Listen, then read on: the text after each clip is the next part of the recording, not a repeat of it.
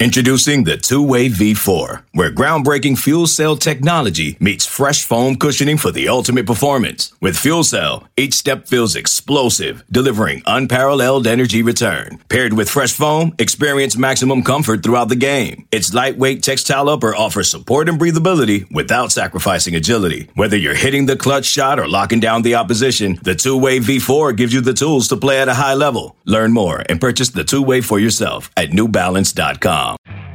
You could spend the weekend doing the same old whatever, or you could conquer the weekend in the all-new Hyundai Santa Fe. Visit HyundaiUSA.com for more details. Hyundai, there's joy in every journey.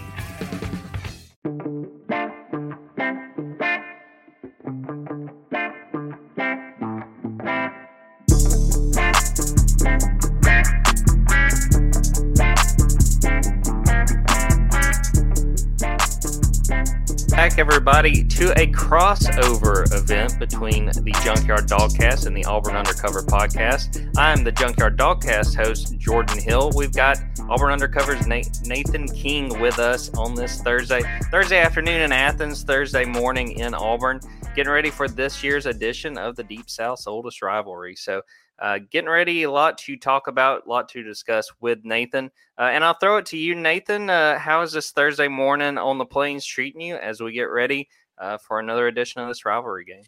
It is going great, Jordan. Uh, as you know, my wife works at the hospital, and one of her patients gave her like a brunch set. So, like, all you have to do is kind of like mix the stuff in. Um, very satisfactory, I would say, since I'm not a very good cook. Um, it's turned out to be pretty good. Yeah, I I'm very excited for you to be back in town this weekend. Um, it was funny on our message board this morning, posting your Q and A story. Someone was like, "Why do I recognize that name? What is like, has Jordan Hill ever been in Auburn?" I was like, "He has actually." So you know this rivalry better than uh, better than most people. But yeah, Jordan, I'm really interested to get your side of things. Of course, on the Bulldogs, we did this last year. Um, if everybody remembers both of our both of our sides of the podcast listener. So this will not be if you're an Auburn listener, this will not be a standard Q&A Georgia person tells you everything. If you're a Georgia listener, this will not be that for for the Auburn side. It'll kind of be me and Jordan playing both sides here just because a lot of times when we do this crossover stuff, you'll do like two separate episodes and me and Jordan just kind of figure, yeah, that's kind of that's kind of a waste of time. It's a waste of 30 or 40 minutes. So we'll just we'll just pack it all in here. But you guys seem to enjoy it last year and uh and yeah, I'm excited to talk about it. Definitely. And I will say and Nathan you can you can give your perspective, but I always sort of feel bad when I have those beat writers on talking because I pretty much I speak for like 4 minutes and then I'm like, "Okay, you carry 23 minutes or whatever of the podcast." So it's it's always fun. And I think it, it works well in a game like this with a rivalry where um, like you mentioned, Nathan, I've been there in Auburn. I sort of know that perspective, but also, you know, people have paid attention to what's going on at Georgia, uh, even over there on the plains, that they've seen what is going on, and, and there's a lot of intrigue in the, in uh, this year's game, and, and, a lot of questions, I think, for both sides. Yeah, it's you know, you one would think, and I think there's probably not a ton of Auburn fans who necessarily think their team is going to go out there and get a win on Saturday, but the the formula is in place because it's in Jordan Hare, and that's what that's what Hugh Freeze said on Monday. He said, "Thank God this game is in Jordan Hare Stadium, um, because these things happen sometimes, and uh, you don't have to go. Yeah, it's two decades. It's a little while back, but." That's not as far as some teams. Maybe the last time Auburn beat a number one team as an unranked team. Um, Florida came in here in 2001 um, as a 21 point favorite in that game, um, and Auburn won in the late stages. And so it would take, as I'm, you know, we're going to get into the factors that it would take here. But um, I understand Georgia is playing extremely well at the beginning of the season, but not, it has some injuries. I know that some things maybe have not been up to par of what they thought. Auburn obviously has a ton of issues offensively, um, but Auburn's defense has been pretty solid here in the early season. You'd like to see a bounce back performance from the quarterbacks. Is Georgia the right team to remedy that? I don't know. It's pretty good defense to try to fix some of your issues against. But uh, yeah, I mean, there's, I think it, you know, we've seen enough of these games to where, I mean, there was the game a couple years ago when Bryan Harsin was here, Stetson Bennett, and and I think Ladd McConkey had a touchdown in that game. And that one was pretty uncompetitive. Every other George Auburn game I've seen in this stadium has been has been pretty competitive over the years. So maybe this one has an opportunity to be the same.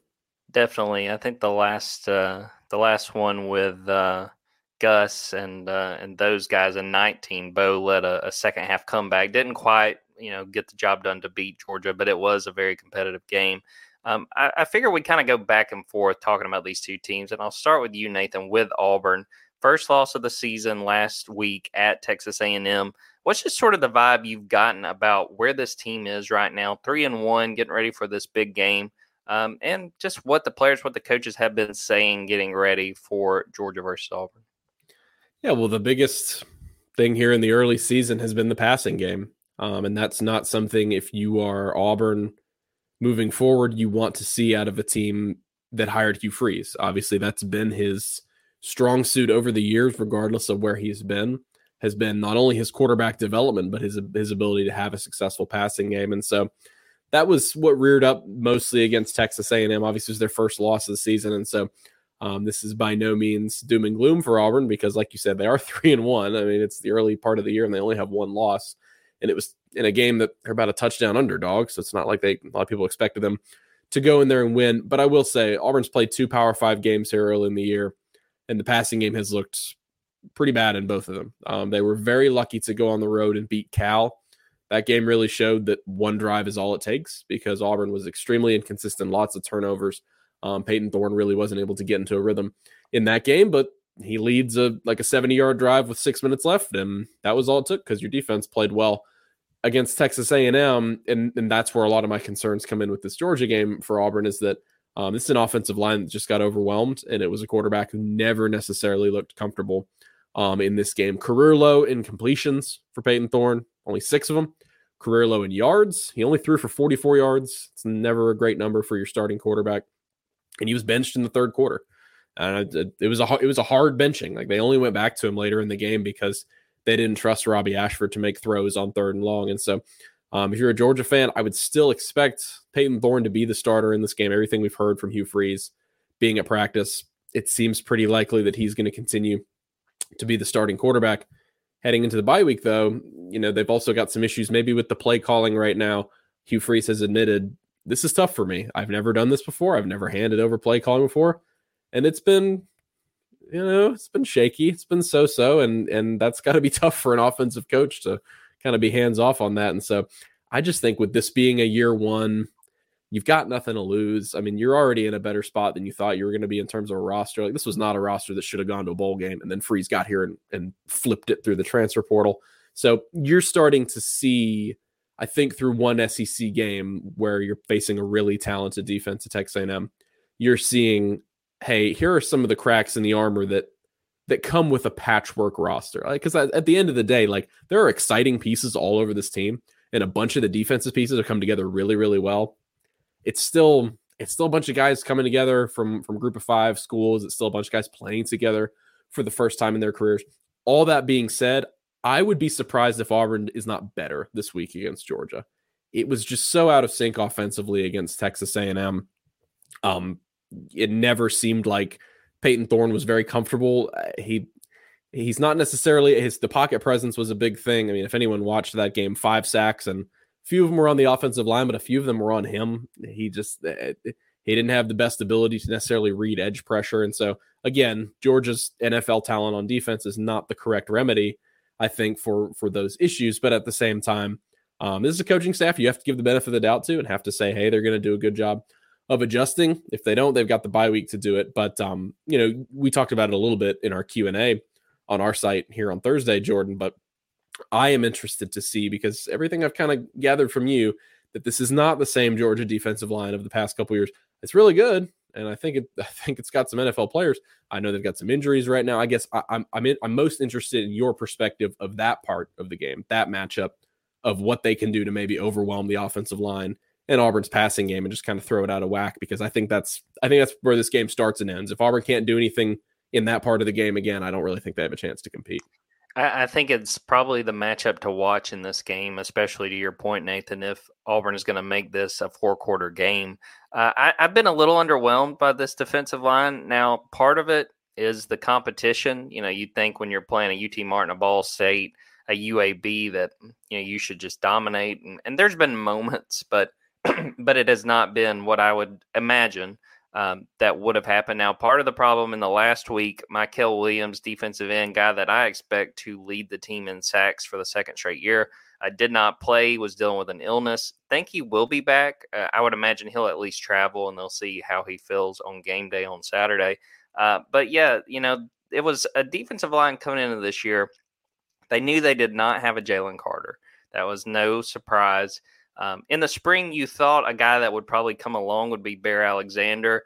Uh, the day of G Day, the spring game, he announces about two hours before kickoff that uh, I'm going in the transfer portal. He winds up transferring to USC.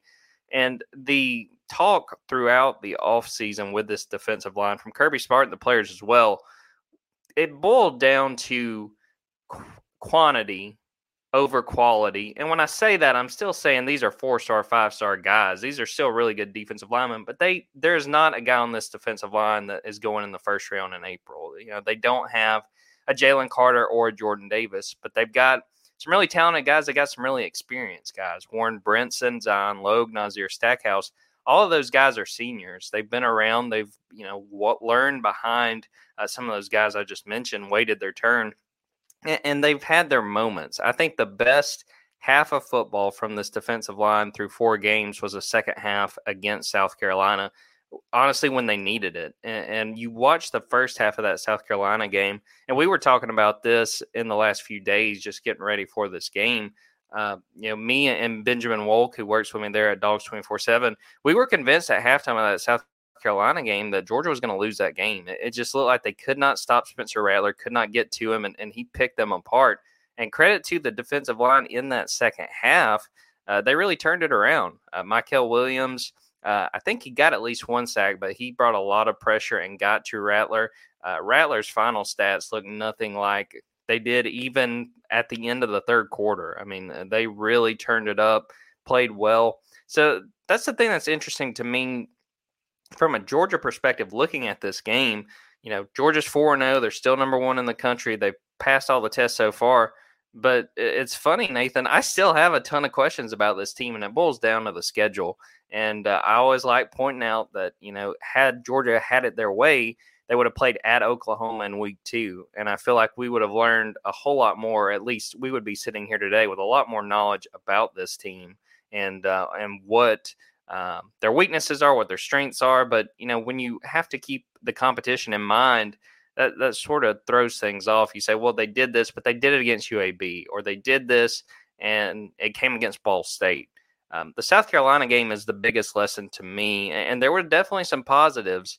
Um, but when you look specifically at the defensive line, you got to know that um, there's a lot of questions there, and, and, they need those guys to step up. And if Mykel Williams can't play, um, that should be considered a golden opportunity for Auburn uh, because he's by far their best pass rusher.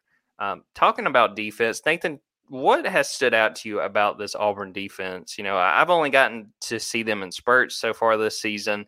Uh, you know, sometimes with game times, you can kind of uh, catch glimpses of other teams. We'll try to do that a little bit with Auburn. Um, seems like there's some really impressive things on there. Um, the way they force turnovers. I mean, Eugene Asante really, really stands out what are the strengths of this Auburn defense, and what do you feel like they've got to do to have a successful Saturday against Georgia? Yeah, so far so good for this unit, and and like we mentioned previously, th- there are a lot more returning pieces I think in place on defense than than on the offensive side of the ball, but they still had to fill in here and there with transfers. The defensive line is a lot of new guys. You mentioned Eugene Asante there at linebacker. He he's basically a new guy. He transferred in from North Carolina last year former four star recruit, didn't really play at all. Um, and what a revelation he he has been. I mean, I, I, would say right now he's the best player on this defense. And if you had told me back in May, yeah, Eugene Asante is going to be the best player on Auburn's defense heading into the Georgia game, I would just be shell shocked. I mean, um, you know, we we ran into an NFL scout when we were in College Station um, before the game. Shocker, Jason Caldwell knew him, you know, somehow, and so that yeah, it's a big I know it's a big surprise to you, but uh, you know, he was he had some guys written down, and he was like, "I've heard." He was like nine on defense. Is that a guy? We were like, "Yes, yes." Keep your eye on that guy. And then he has the fumble return for a touchdown Um, he also had a play against, he almost stopped Max Johnson from converting a third and four, coming like 15 yards from across the field. And everyone in the press box just audibly reacted because we didn't know he could he could actually run that fast. That linebacker spot, they lose Owen Pappoe, former five star recruit, and I don't really think they've fallen off that much. Um, the defensive front seven has actually been pretty good through a few games. Again, you mentioned competition level. This is the part of the year where we'll continue to find out more about every single team in the SEC. I will say Auburn has played a couple Power Five games. Cal is not necessarily the stiffest competition in the world, but that was still a tough game for them to go on the road and get a win really late night out on the West Coast. And the defense is absolutely the reason that they won that game. Um, and you, you know, you covered this team for a couple years, Jordan. You know that pretty much there were a lot of instances where the defense would fight and fight, but eventually you have to crack because you're on the field so often when the offense isn't producing. That was one of the first instances I have ever seen of this defense not cracking against Cal. They just kept fighting and fighting, and eventually the offense broke through, but we just kind of kept waiting for the dam to break, and it never did. Um, and so that's a credit to Ron Roberts, the, the first year defensive coordinator. Um, that's a veteran name. Obviously, he was most recently at Baylor. Creative blitz packages is is kind of the name of the game for him. That's actually, unfortunately, you know, that's that's how Conner Weigman got hurt um, against against Auburn. Looks like he might be out for the season, but th- that was an example. It was a delayed safety blitz, um, and obviously it was kind of an awkward hit for him, but it but it kind of showed what they're capable of doing in terms of getting to the quarterback. They've successfully done that every single game. That's why Carson Beck in his first road start is going to be an interesting spot for me. But yeah, Jordan through I mean through four games. You know, I was talking to I was talking to Zion Puckett, the you know, f- you know fifth year senior safety from from Georgia this week, and he said he feels like 85%, 80% execution through four games that they've had on defense. And that's uh, it's a pretty good number. That that is a unit that this is not this is not advanced analysis here, but they have to play well for Auburn to have a chance in any of these games. Um, and I'm kind of at the point where I, I need to see them not do it in order to think that Georgia's going to come in here. This is not to me, this doesn't look like a 2021 game. I don't think Carson Beck is just going to be able to drop back and do whatever he wants, um, like Stetson Bennett did in that game. I mean, he had multiple bombs down the field. Um, this Auburn defense played well even against A and M. That that final score isn't really indicative. A and M had a big run at the end of the game to get him down to the goal line, and Auburn's guys are like you can tell they can barely even keep up. I mean, they've been on the field the entire game. That should have been like a 20 to 13, 20 to 17 game. And so um, again, through four games, through a couple Power Five opponents, this has been a defense that's been really solid. And you know, I, I mentioned it there for a second, but that comes back to another big question mark for me in this game. And it's one that we circled even in the offseason. It's like, oh, Georgia doesn't go on the road. Like you mentioned, this is not by design. They were gonna it was Oklahoma was gonna be a thing, but they don't go on the road until week five at Auburn. And Jordan Hare Stadium is a is not necessarily a place you want to make your first career start. Now, I don't doubt that Carson Beck is going to have a good game on Saturday because he's obviously done pretty well so far this season. I'm just interested from your perspective, you know, watching him this year, watching his progression, watching how he won the starting quarterback job. A, how has he done through a few games? B, what are your expectations for him on Saturday? And C, what are some areas where, hey, if Auburn does this, they might be able to confuse him a little bit and, and make him have a rough day. The dreaded three part question there, Nathan. Uh, yeah, hey, keep track of all of those. You must. I've got it. Uh, Carson, I think, has played really well so far. I gave him, I think, when we did our Q and A, a B plus. Um, he's done a very good job of distributing the football. I, I, sort of thought we'd come in, and especially some of those early games, you just see him really lock on and throw to like one or two guys. Done a good job of passing the ball along, getting many different receivers involved. Um, my biggest knock on him so far, he's just missed some deep shots, whether it's just not seeing a guy. Um, he had one overthrow to Jackson Meeks against UAB, and then another throw that um, probably should have been caught by Arian Smith, uh, but wound up being incomplete. So probably the explosives is the biggest thing. Um, what sticks with me going into this game because I do think you know that the crowd is going to play a role and that you are going to see times where they're having to to really work on communication to make plays and get plays off.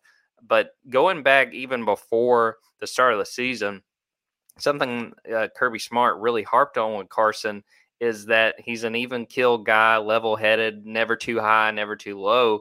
And you have seen that in the games when you've either watched from the sidelines or even on the telecast, seeing him on the sideline. If something didn't go right, You don't see him getting upset. You don't see him in anybody's face, just kind of cool, calm, and collected. And that will be tested on Saturday. You know, this is definitely going to be the biggest test so far of his career as a starter. Again, only his fifth start, first one on the road. Um, it was really interesting to me. Um, one, you know, we know there's going to be a lot of pressure on him. Uh, but you know, Kirby made it a point this week to say, look, you know, he's got to take care of business, but he's got ten guys around him too that have to help him.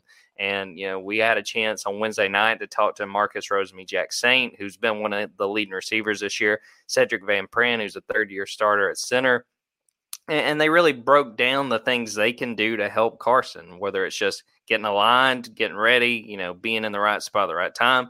Sedrick making sure everybody's on the on the right page um, I, I think that they understand that they've got to be ready because this is something new for Carson. Uh, when it comes to Carson and when it comes to Auburn playing this game, I think the biggest thing is bringing pressure. And we know Ron Roberts is going to do that. Kirby was very complimentary of Ron and the job he has done uh, when he spoke about him on Monday. Uh, but the times that you've seen him make mistakes, uh, he had a turnover on downs against UAB and it boiled down to pressure. It was fourth and three. Uh, they had an open receiver. Rara Thomas was on a slant. UAB brought six. Did, the pressure didn't quite get there, but it was coming, and Carson threw behind Rara. And, and I think that's the thing. And I think it's something that um, is another point to watch with Carson is how he handles himself in the pocket. There's been a few times where you can see he's a little, uh, you know, got got happy feet in the pocket coming up um, you know, not being willing to let the play develop and, and feeling that pressure and letting it affect him. To me, that is going to be the key. You know, if we are sort of looking at the game after the fact and we say Auburn played it close and they did a good job on defense, I would say, well, then they probably got after Carson and, and they affected his play. Give him a lot of time, will because uh, that South Carolina game, he matched Spencer Rattler throw for throw and uh, I thought he did a very good job. The South Carolina game by far has been his best start, uh, particularly when you consider the competition.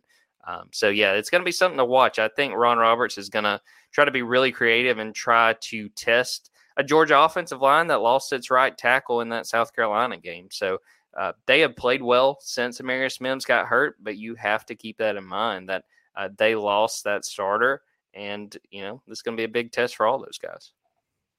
Yeah, I'm glad you bring up that that situation there for Georgia because they've got a long injury list that I wanted to kind of get into from the Auburn side of things. Um, just to kind of give Georgia fans an update for the Tigers in terms of their injuries. There are three guys that you're not going to see on the field on Saturday. Damari Alston, um, the running back, it was kind of by committee here early in the season. He looked really good um, from a four star recruit from Atlanta. I can't remember if Georgia recruited him or not, but um, shoulder injury for him against A&M. He's going to be out for a while, dislocated shoulder. Austin Keys is there was their starting middle linebacker. Ole Miss transfer. He's out for a while after thumb surgery a couple weeks ago. And then Keionte Scott, you mentioned Ron Roberts, that star position there.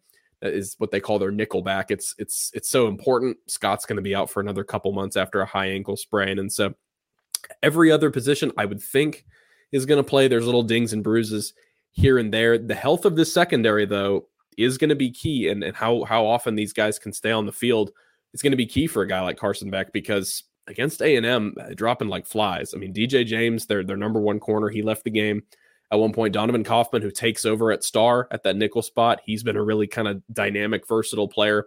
He had to leave the game and couldn't come back. Zion Puckett, the starting safety, he had to leave the game and couldn't come back. And so when Max Johnson came in the game for A and M, that's something Hugh Freeze said. He said, "Look, we had a couple busted coverages, but we had our third team safety in the game. And so the injury bug, particularly in the secondary, has just not been very nice to Auburn here early in the year. But I think numbers wise, correct me if I'm wrong, it, it, certainly seems that way. I think Georgia has a has a more extensive list right now. Tell me the names that are on there and, and which ones you think are most significant right now. Nathan, I feel like I need one of those uh, ad uh, where they speed up your your voice by like two and a half, like they're reading an advertisement to go through. Uh, the biggest ones, Ladd McConkey, he has not played yet this year, dealing with a back injury. It sounds like they're optimistic, and I believe he will at least travel, and they're going to watch him in warmups and and see if he's able to go. Uh, but again, he hasn't played at all that this year, which has been a significant loss for Carson Beck. That's probably going to be his number one receiver had he been playing. Um, elsewhere, run, running back is pretty beat up. Kendall Milton's been dealing with an MCL injury. Sounds optimistic. He's another guy that I do think will travel. Roderick Robinson's a true freshman who kind of picked up the load in those early games because Daijun Edwards, who's the number one back, uh, did not play to start the season. But Roderick is dealing with a high ankle sprain. I do not think he's going to make that trip to Auburn. He is still on the recovery um, and still trying to work his way back. Mykel Williams, like I mentioned, at defensive end, um, I think he will make the trip coming back from an illness. Um, and then probably the other big one, because there's a few reserve guys that are also beat up, banged up, uh, but Javon Bullard at safety. I mean, this is a guy that is pivotal to this defense. Uh, he was uh, the star last year for Georgia, uh, was the defensive MVP of both playoff victories. Uh, had started the season really well, got hurt against Ball State, did not play against South Carolina, did not play against UAB. Uh, I think they're optimistic. I think he's another guy that they want to see how he warms up because he warmed up for the South Carolina game and they shut it down, said he didn't feel right, didn't feel 100%. Um, so there's definitely question marks. And if you are Auburn, um, just given what you know about both teams, given the lay of the land, I think you kind of take the setup for this game, playing it in Jordan Hare, getting a Georgia team that is fairly beat up at this point in the year. Because if some of those guys that I named don't go, uh, it's pretty significant losses for Georgia. This episode is brought to you by Progressive Insurance. Whether you love true crime or comedy, celebrity interviews or news, you call the shots on what's in your podcast queue. And guess what? Now you can call them on your auto insurance too with the Name Your Price tool from Progressive. It works just the way it sounds. You tell Progressive how much you want to pay for car insurance, and they'll show you coverage options that fit your budget. Get your quote today at progressive.com to join the over 28 million drivers who trust Progressive. Progressive Casualty Insurance Company and Affiliates. Price and coverage match limited by state law. Another day is here, and you're ready for it. What to wear? Check. Breakfast, lunch, and dinner? Check. Planning for what's next and how to save for it? That's where Bank of America can help. For your financial to-dos, Bank of America has experts ready to help get you closer to your goals. Get started at one of our local financial centers or 24-7 in our mobile banking app. Find a location near you at bankofamerica.com slash talk to us. What would you like the power to do? Mobile banking requires downloading the app and is only available for select devices. Message and data rates may apply. Bank of America and a member FDIC. At least, yeah, at least from my perspective of someone who has not watched every snap Georgia has played this season and knowing this the impact of some of these injuries, it does not seem like doesn't seem like the Death Star has has has completely started firing up yet. I mean, I know that Georgia is a team that is extremely well coached, probably better than anybody in the country. I think their depth, that's the biggest thing. Like the the whole recruiting argument, at least, and this is kind of an aside, but um, you know, everyone knows how important it is for for somebody like Georgia and the teams that have been recruiting at a high level over the past few years. When you have injuries like this, and you've mentioned a bunch of ones that really matter, like your number one receiver and your number one pass rusher and starting offensive lineman and really good running back, when these guys are all injured and you're still just kind of humming along and you still are playing your biggest rival on the road and you're like a 16 point favorite, that just goes to show how well you've kind of stocked the cupboard there. Um, and that just that that's something that'll be interesting, you know, from from my perspective in this game is that this is another one where talent gap has been the word Hugh Freeze has used a lot. That's been a buzzword for him really since he got hired because he's kind of he's a lot more transparent, I think, than, than the past couple Auburn coaches in saying, look, like if we execute well, we'll, we can compete with anybody, which is the case when you play in the SEC, I think. But um, he was like, you know, we don't have the talent to consistently beat these teams. Like, it, you know, if you go play Georgia at home, you, you might only win two times out of 10 because they have that. As he said on last week, he said, look, these next few opponents we're playing, A&M, Georgia, LSU, they have stacked top five class on top five class on top five class. And he made the point, he was like, we're halfway through one class. So really, you, you kind of have to take that zoomed out perspective. And I think that's something all Auburn fans know, but just kind of offering that to the side of Georgia fans.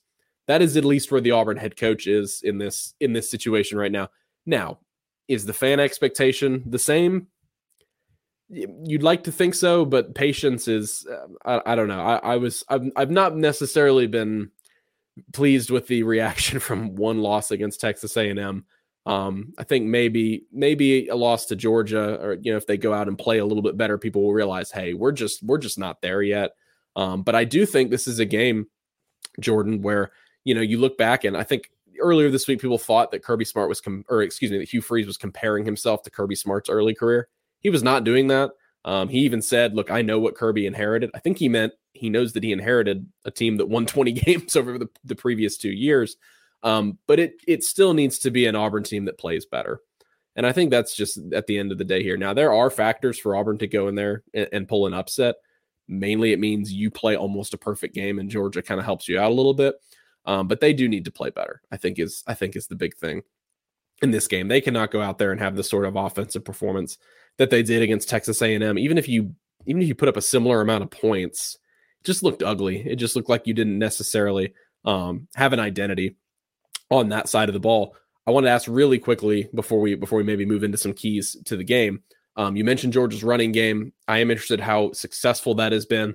And then a guy that a couple guys that have been mentioned to us this week by Auburn players. Look, they pointed out the two transfer receivers, and then obviously um, Brock Bowers. Those are you know Rara Thomas was a guy that Auburn was extremely interested in in the transfer portal. Also, you get Dominic Lovett. They pretty much grabbed two of the SEC's best transfer receivers. How have they performed in the passing game? And then is this running game one where you think could set the tone on Saturday? Because Auburn's run defense has been, it's not been incredible, but it's been pretty solid here through a few games. We talked about the defensive line earlier, and to me, besides the defensive line, it is the run game that I have the biggest questions about just because uh, I mentioned earlier, they are pretty banged up. Daijun Edwards had missed the first couple games, came back against South Carolina, uh, wound up, you know, no big deal, just rushing for his career best. I think it was something like 108 yards, something like that and was huge, especially in that fourth quarter. They really rode him hard. You know, if you don't have Kendall Milton, that's a pretty tough loss as far as your your one two combo not having that second guy. Uh, Roderick Robinson, still a freshman, still had a ways to go, but was giving you some pretty valuable carries in those early games. You're kind of looking at guys like Andrew Paul, who's a redshirt freshman, who last fall camp was looking really good and then tore his ACL. And and I think they're trying to be very conscious of how they kind of work him back and the workload they give him. I'm really interested to see, you know, how much he plays and, and if he does get a significant number of carries. And it, it's so wild to me, Nathan. We talk about Georgia and how they've recruited, but they they have a few walk-ons that they rely on quite a bit. And I think one we'll see is Cash Jones, one of the running backs, a guy from Texas that uh, they got on uh, uh, late uh, back when he was being recruited and uh, he's played quite a bit. He's had a couple of touchdowns through these early games. I wouldn't be surprised if you saw him get a few snaps along the way, um, and he would be pretty big in that. Uh, you know, just being able to move that, move that, and, and make sure Georgia is not one dimensional. And, and, to mention those receivers, uh, you know, Dom Lovett almost immediately has been one of uh, Carson Beck's leading receivers, one of his go-to guys. Which again, I think in part is probably because Ladd has not been playing, but you know, when he got here in the spring, he was getting buzz immediately. I mean, to the point that, you know, I felt like he had a chance to be an all SEC receiver. And, and I think he still does have a chance. He's caught several passes to this point in the year. Um, Got to be a little more consistent. You know, he's had some drops where uh, someone in the uh, press box during one game pointed out he makes all the hard catches. It's usually those easy catches that I don't know if it's thinking about, you know, yards after the catch or what.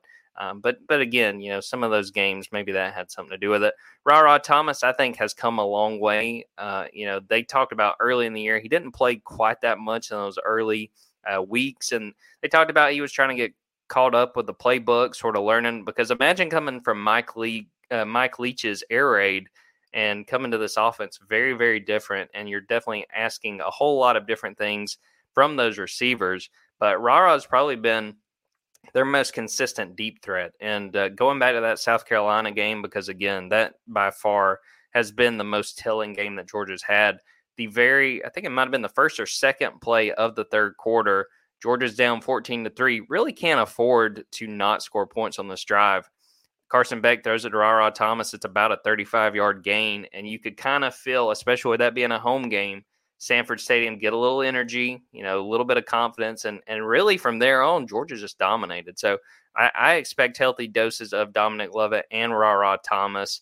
Uh, and again, like I talked about, that run game is going to be very, very interesting uh, and something to watch. Um, Nathan, I'm going to throw us to a break real quick. We'll come back and really dive into specifics of Saturday's game, what we're looking for, uh, what needs to happen for both sides to be successful, and uh, give some score predictions. Welcome back, everybody. Well, Nathan, looking to Saturday, let's start with where this line is. I think it's a, a little bit north of two touchdowns. Did this catch you off guard? And, and what do you make of where this line is and Vegas's expectations for how this game plays out? We were sitting in the Houston airport, George Bush, and made predictions about 30 minutes before this came out on where it was going to be. Um, and yeah, it is kind of it's it's sort of surprising when, I mean maybe not surprising based on this year, but it's not what you want to see when you're Auburn when you're kind of just throwing out that it's easily going to be a two touchdown um, spread. Yeah, I mean it, it. I don't know. I think that I think that Auburn's defense can keep Georgia from scoring too much, and at, at the risk of sounding like extremely rudimentary here, um, I think it just comes down to how many touchdowns Auburn can score in this game. If they, and again, this is this is extremely baseline analysis here, but if they can score, if, Auburn can score more than one touchdown in this game, I think they have a good chance of covering. Um, because then you're asking, then you're asking Georgia to get into the 30s. You know, if Auburn puts up 17, you're asking Georgia to get like 30, 34, 35 points plus to to cover in this game.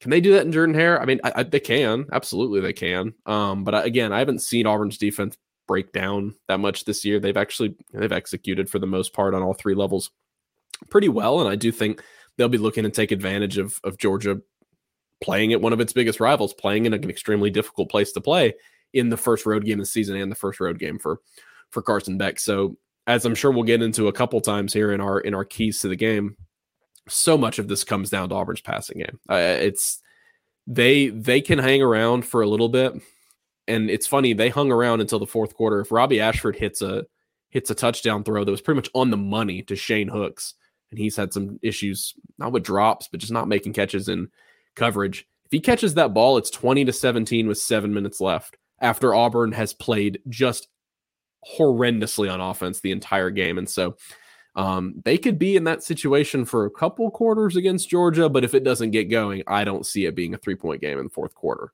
Um, I think Georgia obviously has much more talent on both lines of scrimmage to be able to kind of put the game away and start to wear down Auburn. And so, yeah, when it comes to the line specifically, again, I I think it's pretty cut and dry. If Auburn scores two touchdowns in this game, I think they have a pretty good chance of covering. If not, I mean, you can see Georgia maybe get around to the low 30s. If Auburn can't get past 10 points, then then Georgia will probably cover in that in that regard.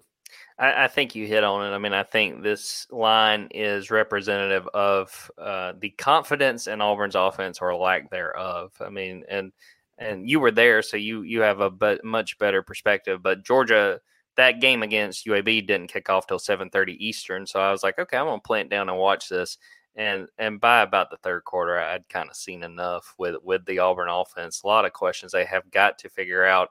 Whether it's Payton Thorne or who they decide to trot out there, they've got to be more productive in the passing game. And uh, I will say too, I think you made a good point about the defense. The fact that they didn't kind of you know throw it in and, and call it a day on the road in College Station in that game you know that tells me that I it would take a whole lot of points from Georgia for that to happen in Jordan Hare, where you know that stadium's going to be loud, where you've got that crowd support. So I do think that's something to keep in mind. Um, well, looking at this game, Nathan, what has to go right for Auburn in, in your mind? If we say at the end of Saturday, this was a competitive game for Auburn, Auburn made it a four quarter contest. What had to go right? What does Auburn need to do to hang with Georgia? Yeah, it starts it starts and ends, maybe not ends, but it it definitely starts with with Payton Thorne in that passing game. And, uh, and at the risk of repeating the same things a few times during this show, um, like you said, Jordan, anybody watching that game against Texas A&M knows that if they just if they have a little bit more juice on offense in that game, not even on offense, they actually ran the ball pretty well. And we haven't even I haven't even talked about Auburn's running backs um, they I feel like they can be pretty good. Uh, they can be pretty good this season, even without Damari Alston. You've got Jarquez Hunter that Georgia fans remember. You know, from the past couple years, he's been pretty good. Brian Battie is a USF transfer who ran for a thousand yards last year. He's been pretty solid. And Jeremiah Cobb is a four-star guy that that Georgia recruited, Clemson recruited, you know, Tennessee recruited. Um, he's been really, really good too. He definitely looks the part of a of a future SEC running back. But the problem is, you know, Texas A&M came out. They were like, "All right, go ahead and throw it because we don't think you can do it." Auburn couldn't do it, and so after they learned Auburn couldn't do it, they just stacked the box, you couldn't run it anymore, and that's when the four straight three and outs came. And so, um, you know, that was something that Hugh Freeze said on the teleconference yesterday. One of the things he's most impressed about about Georgia's defense over the years, from hey, you played Kirby all the way back in 2016 in his first year to now, he said, look, they do the same things on defense, same sort of principles. It's just so much more difficult to predict. And, he, and he's talking about not only heading into a game, but drive to drive. They do such a good job of disguising things. And again, it's really going to take Payton Thorne being on the money um, in this game. I'm I'm not thinking he has to be an explosive passer by any means, and, and I am again saying this assuming that he is their starting quarterback. I think he's going to be. Would not be surprised to see him get pulled if if nothing works just because Robbie Ashford's so different. Like Robbie Ashford's a guy, he's not going to get sacked, at least not very easily. He's a guy who can slip out of the pocket, keep plays alive for better or for worse. Thorne is not as athletic. Thorne's pocket presence maybe isn't as good, so he's just going to get taken down if there's if there's pressure. It also goes over to the the turnover side of things, which is always a key when you're looking for an upset. I mean, it's pretty much key in any game. But Auburn is one of the only teams in the country right now. So they've forced eight turnovers on the season, but their margin is only plus one. And so they're I think they're one of only four teams in college football right now with that low of a margin, but that many turnovers forced. Um, that goes back to the defense has done a good job. I mean, you saw the turnover against A and M. Eugene Asante had to had to juke out Jimbo Fisher, but they've also had five interceptions on the season. And so you're talking about a pretty opportunistic defense. A bunch of guys in that secondary have been getting involved. Jaylin Simpson is a name. He's a Georgia kid who's going to be fired up. This is probably, it's definitely his last game. He's going to the NFL um, playmaker there at safety, move from corner to safety. Uh, he's awesome. I mean, he he's just a ball hawk. He had three picks for the first three games of the year. Didn't have one against A and M, but he's definitely a guy when that ball's in the air. Um, he'll be looking for it, and so it's again, it's it's kind of simple when you're talking about the recipe for an upset, but winning the turnover battle. If if Payton Thorne completes decent amount of his passes, he goes for over 100 yards. By the way, Auburn hasn't thrown for 100 yards in a Power Five game since like last October. So that's not necessarily great. And this is not Navy we're talking about. This is this is Auburn that now has a passing oriented head coach. Um, so they definitely like to see that get fixed. But if you're talking about Auburn winning the turnover margin and Payton Thorne hits on a few good throws, doesn't turn it over, I definitely think Auburn's in this game in the fourth quarter. I still don't think they'll win, but that's that's you're talking about the recipe for them to be competitive in this game. I think those are the two biggest things because I do think the defense will do a good job. Now, if the defense doesn't do a good job, Carson Beck does whatever he wants. Running game goes wild for Georgia. I mean, this this this won't be competitive. I am interested from your perspective, though, talking about what is what is sort of Georgia's mindset and the keys that they're looking at in this game. I know that South Carolina has been pretty much the only data piece for them against quality opposition, but as you know from covering the sport for a long time, like you can take things away from Ball State, and you can take things away from UAB, similar to how like Auburn's playing UMass in season opener, and I'm like, this passing game might have some issues. Like they score 50 plus points, and I'm like, ah, there's some things going on here. You can you can sort of read and figure it out. What are some spots that you think, okay, Georgia has done this really well. They need to keep doing this, or hey, this is something they need to fix and, and could be an issue for them and, and maybe in a, a formula for Auburn to keep this thing close. Well, to date, they've done a very good job of taking care of the football. Off the top of my head, I think they've only had two turnovers so far. One was a bobbled pass uh, that was intercepted against Ball State, and then they had a fumble against UAB on a punt return. So, for the most part, taking care of the ball. And I think that, you know, Auburn's got to get Auburn to make this competitive has to win the turnover battle. I think it's as simple as that something that I think that they are really going to be mindful of in this game is trying to create explosive plays. And we've heard a good bit about it from Kirby Smart the last couple weeks. He brought up a fact that some of the numbers they have, you know, we put so much value in that turnover ratio. He said that, you know, that they have the stats that show that the teams that create more explosive plays on a given Saturday uh, that the win loss uh, percentage is considerably higher compared to who wins a turnover battle. And I think that's something Georgia wants, as I mentioned earlier. You know, Carson's had some opportunities. They've made a few um, come through with some big plays through the air, but there's been missed opportunities. And when you look at this game, I see, you know, Mike Bobo. Hey, I know a lot of Auburn fans remember that name. Uh, he, I, I think he'll come into this game and understand – that a good way to kind of quiet that crowd is to take a shot fairly early. And and I think that will also help kind of settle Carson in. I think he's a guy with a big arm that that likes to really make a couple big throws before he's finally really comfortable and uh, really able to operate. So I'm expecting on that first or second drive for Georgia them to take a deep shot with either Rara Thomas, who we talked about, Arian Smith, the guy that had the 76 yard touchdown in the Peach Bowl against Ohio State. That I don't think if they don't get that play, I don't think Georgia wins that game. I mean, a huge momentum change in that game. Um, so I expect that being really, really big for Georgia to try to create explosive plays early. And then the other thing is just really relying on the run game with Daijun Edwards. I think that um, as good as I do think this passing game is, they've got to um, show that they can consistently run the ball. They did a very good job against South Carolina, but I mean, at times they've been playing with spare parts at running back. They've been playing Dylan Bell, who's a wide receiver. Uh, he's taken several carries and been in the backfield. Uh, if you see number 86 on Saturday, uh, you don't need to adjust your TV. That is a receiver uh, taking snaps back there at running back. But uh, those are the big things to me that I think if they take care of the ball, uh, if they're able to run it, uh, and if they take some shots early, it'll set up Georgia to have a really successful day. Um, I'll, I'll, throw it to you, Nathan, and then I will follow up. How do you see this playing out? Um, what's your prediction for this game? How do you see uh, this edition of the Deep South's oldest rivalry playing out? Yeah, it still takes some getting used to, by the way, of, of playing this at at this point in the year. Um, I think I'll I think I'll be used to it after a couple more years. But you know, you're I think for Auburn, you're maybe glad that it is where it is because, like we mentioned previously, um, this might be a good spot to catch Georgia in terms of health, but also when you're going against some of the better coach teams in the country. You know, even look at somebody like Alabama, like they look better than they than they did against USF and Texas. You know, they they look better against Ole Miss. Georgia's probably you know in that same camp where they're going to improve over the course of the year because you have so much talent and, and so much coaching. There is a key to this game that I am interested that that could sway again, I'm not convinced that there's a lot of avenues for Auburn to win this game, um, but could sway the competitiveness. And it and it goes with actually a comment that we've got on your YouTube page right now, and that's that Georgia needs to be more productive in the first half of the game.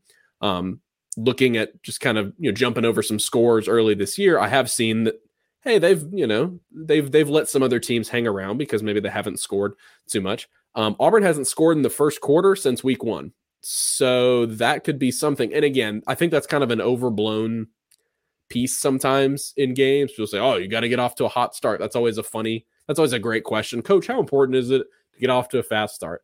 But at the same time, those points will come back later in the game to end up mattering. And so that is something I'll be interested in. You kind of have seen Auburn over the years take advantage of a of a hot crowd in the middle of the day at a 230 kick and really kind of ride that wave, maybe get an early touchdown. That could be a key in this game.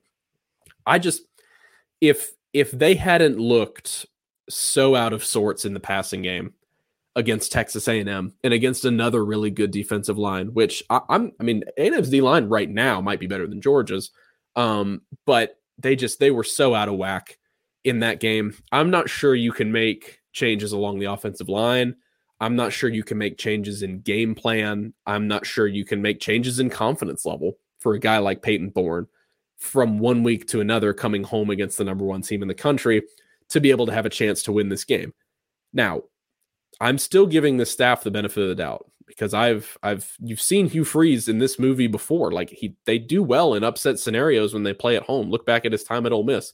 They weren't supposed to beat a couple teams when he was at Liberty. Like he gets his teams up for these games, and normally their game plans are pretty effective. And so I'm still thinking that they have a chance to play better here on Saturday it, it, all comes down to that for me. It all comes down to the passing game. It all comes down to the offensive line and and Payton Thorne. And I just don't see them having the horses right now. I, we haven't even mentioned the receivers for Auburn, where they've got a couple guys who have done well, but that's it. I mean, it's it's just not a very deep receiving corps where they've had a lot of explosiveness.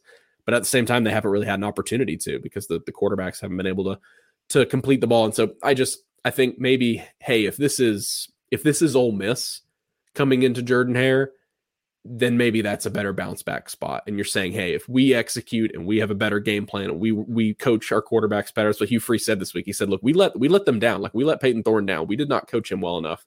Um, it's not something I think you would have heard the previous coach say, but maybe if it wasn't number one Georgia looking to three-peat, um, you would maybe have a better spot to bounce back here. I think this is the wrong this is the wrong timing um, it's the wrong spot for Auburn. Georgia, I think, will get better as the year has gone along. And I think there's just way too much talent on this Georgia defense. Uh, at the risk of two games going back to back the same score, I think I'm going to pick Georgia 27 to 10, which is the same score as A&M. That that would be three Georgia touchdowns and a couple field goals. That that seems right to me. And it goes back to where I think that would cover at a lot of places because I don't think it's up to 17 everywhere. Um, but it goes back to what we were talking about before. If Georgia, if Auburn scores and it's 27 17, then they would cover in that instance. And so could be more than that, give or take a touchdown here or there. But that just feels right for me right now with the caveat of, you know, if you're an Auburn fan, with the caveat of saying, if you play well and you improve from last week, this will be a good game. If you are going to Jordan Hare, you're going to have a good time. This will probably be a competitive game. I don't see Georgia going in there and blowing the doors off of this defense with the way they've played um, early in the year. And so I wonder how similar your your prediction is, Jordan, from the from the Georgia side of things. Um, pretty much exactly what you had. You had 27-10. I had 28 to 10. Um, one point I did want to bring up that I hadn't mentioned that I think is something to keep in mind for this Auburn offense the last two games, South Carolina and UAB, Georgia's defense has allowed a two minute drill touchdown right before the end of the first half. And, you know, we talk so much about the middle eight and we talk about trying to make uh, the most of possessions, which I don't know, Nathan, if you have the same feeling. It just feels like with the clock changes that maybe you don't have quite as many possessions, maybe by just one or two, but it seems like those first halves go by so fast. And if you, one, miss on opportunities, but two, cash in like right before a half, that it's huge. And I would say that that's something uh, that I would watch with Auburn, see if they're able to score right before the break, especially if they were to get the ball to start the third quarter again, it all boils down to me with, with Auburn's quarterback. If Auburn was getting good quarterback play and their passing offense looked dangerous, I would say that this would be a four quarter game that they could keep up with Georgia. I think I would still probably pick Georgia just because of the talent and just because uh, of what they've got on both sides of the ball. But I just say I have to see it to believe it. I just there was not enough there from Payton Thorne. Um, I will say Kirby Smart super super complimentary of Robbie Ashford and what he brings to the table and understanding what kind of threat he is. And he said good things about Payton Thorne as well. Uh, but I, just don't think Auburn's going to be able uh, to move the ball enough. I think that it would probably take a defensive touchdown for this to be a four quarter game. I'm just not sure uh, that they can muster the offense against a defense that, you know, admittedly has some holes and has some things it's still figuring out after losing the guys it did last year. Um, but I'm going 28 to 10, and I wanted to make sure I mention uh, Benjamin Wolk, our buddy. Uh, he is picking 30 to 14 Georgia to win, so that's probably a push depending on where you've uh, got that line. Um, but but I'm saying 28 to 10. I, I just do not see uh, an avenue where Auburn gets enough offense to win this one. Yeah, and crazier things have certainly happened inside that stadium, and this will this will tell me a lot. This this I think, and you, and you, we say it every week, or at least we have here when you're talking about a, a year one coaching staff. You're going to learn more every single game um, because I think it's it's so clear right now that they just it's hard to know who you have when you haven't played games. Like even in the preseason, you know, this was a patchwork offensive line that I think in terms of pass pro, like they thought they were going to be better than they have been um, through a few games. Payton Thorne, he won this job because of his decision making and because of how comfortable he looked running this offense. Neither of those, th- those things have been very good through a few games. And so it really just goes to show sometimes it doesn't even matter the competition level. You, sometimes you just have to see the bullets start flying. And that's why I think, depending on what happens here, Robbie Ashford could be could be a better solution for them after the bye week. Again, I'm kind of jumping the gun here. One game, Payton Thorne could go out and have a much improved um, performance, but again, this is this has the opportunity, I think, to be a competitive game in spots because of where it's being played if it was in Sanford Stadium, I don't I don't think I would necessarily share that same opinion. You've seen Auburn on the road over the years on offense. It's it's it's, it's not a very pretty picture sometimes when they play great defenses, but when they come home, obviously they've they've got a little bit more juice. And so, um, yeah, I'm glad you brought up that early early part of the game as well, and that middle eight and kind of the the clock kind of playing a factor. It's you really have to kind of get into the nitty gritty to see to see what the clock is. Then I think people are like, oh, it's you know shortening games. It's not really shortening games that much. It's just you look at total plays, and sometimes if you have a bunch of penalties or you have a bunch of turnovers, all of a sudden like you've only had three drives in the first half, um, just because of how quickly it can turn over. That was Auburn's case against Cal. Like they weren't playing awful on offense, but they were turning it over, and they had penalties. All of a sudden, like it's fourth quarter, it's go time. Like you have to win this game. You just haven't had the ball um, that much. And so ball control for Auburn on offense that, you know, with the running backs, I think could be a key in here as well. Like you, I'm obviously hoping this is a this is another exciting edition of this rivalry. We've had a bunch of them over the years, but man, this is this is a streak Auburn would like to break sooner rather than later. I don't know if this is the year to do it and they go to Athens next year, but six straight losses for Auburn going back since that 2017 um, SEC championship game. It ties their second worst streak in the series history. And so I know Georgia is where they is where they are, Jordan, but you know from from being on both sides of this rivalry, um, how badly Auburn fans want Hugh Freeze to crack this thing at some point.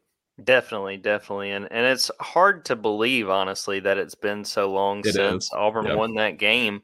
Um, and you know we'll be having this conversation next year where Auburn wants to win in Georgia for the first time, win in Athens for the first time since 2005, which is hard to believe. Um, but it, it's going to make for a good game. I think it's going to make for a fun game. Going to be another interesting edition of this game. Uh, Nathan, before we get out of here, any parting thoughts, anything else that's on your mind about this game and uh, what we're getting ready to walk into uh, in Jordan Hare on Saturday? Yeah, I mean, from a from a from a micro perspective on Auburn, week to week, this team is so interesting because I don't think that they have that that anybody should necessarily from the outside have these super lofty goals for them this season, but winning seven games would be pretty good um, for Hugh Freeze in year one. And so, really, just for me, it's it's kind of saying, hey, what does their path look like every single week? I think the bye week really comes at the right time for them, so that's something I'll be interested in saying. I'm not. I'm not saying they have no chance to win this game, but assuming that they do lose this game, I'm going to be looking for trends going into the bye week. We mentioned play calling, we mentioned quarterback play. Those are kind of the the one A and one B here. Um, that maybe there could be some changes because Hugh Freeze talking to him on Monday, he's not like he's not attached to much of anything. And even even we're talking about Holden Geriner, the third the third team quarterback we haven't even mentioned.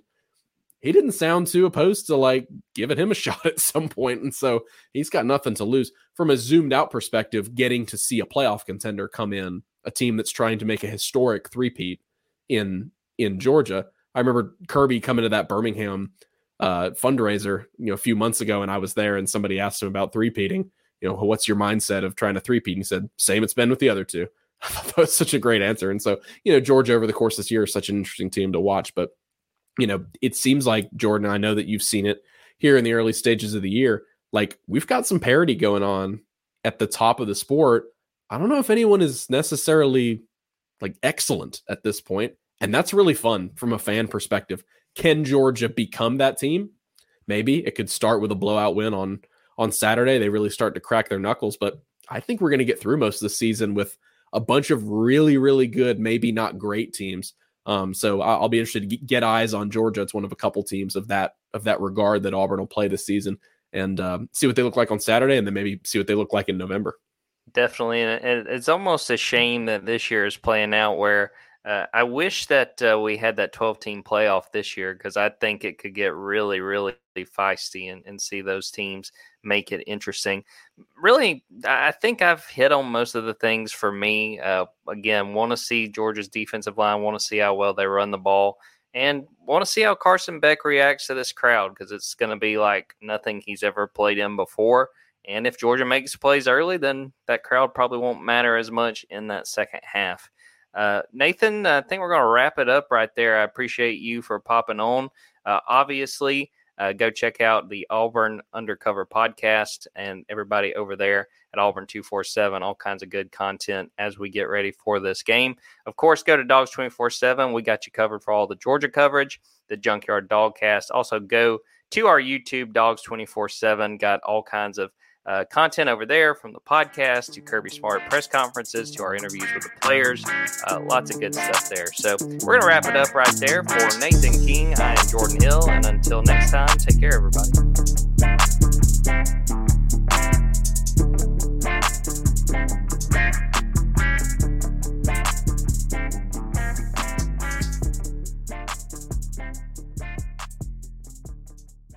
From producers Matt Damon and Ben Affleck, explore how art and music sustained hope during the siege of Sarajevo, thanks in part to humanitarians and the band U2. Kiss the Future. New documentary now streaming exclusively on Paramount Plus. Go to Paramount Plus to try it free. Terms apply.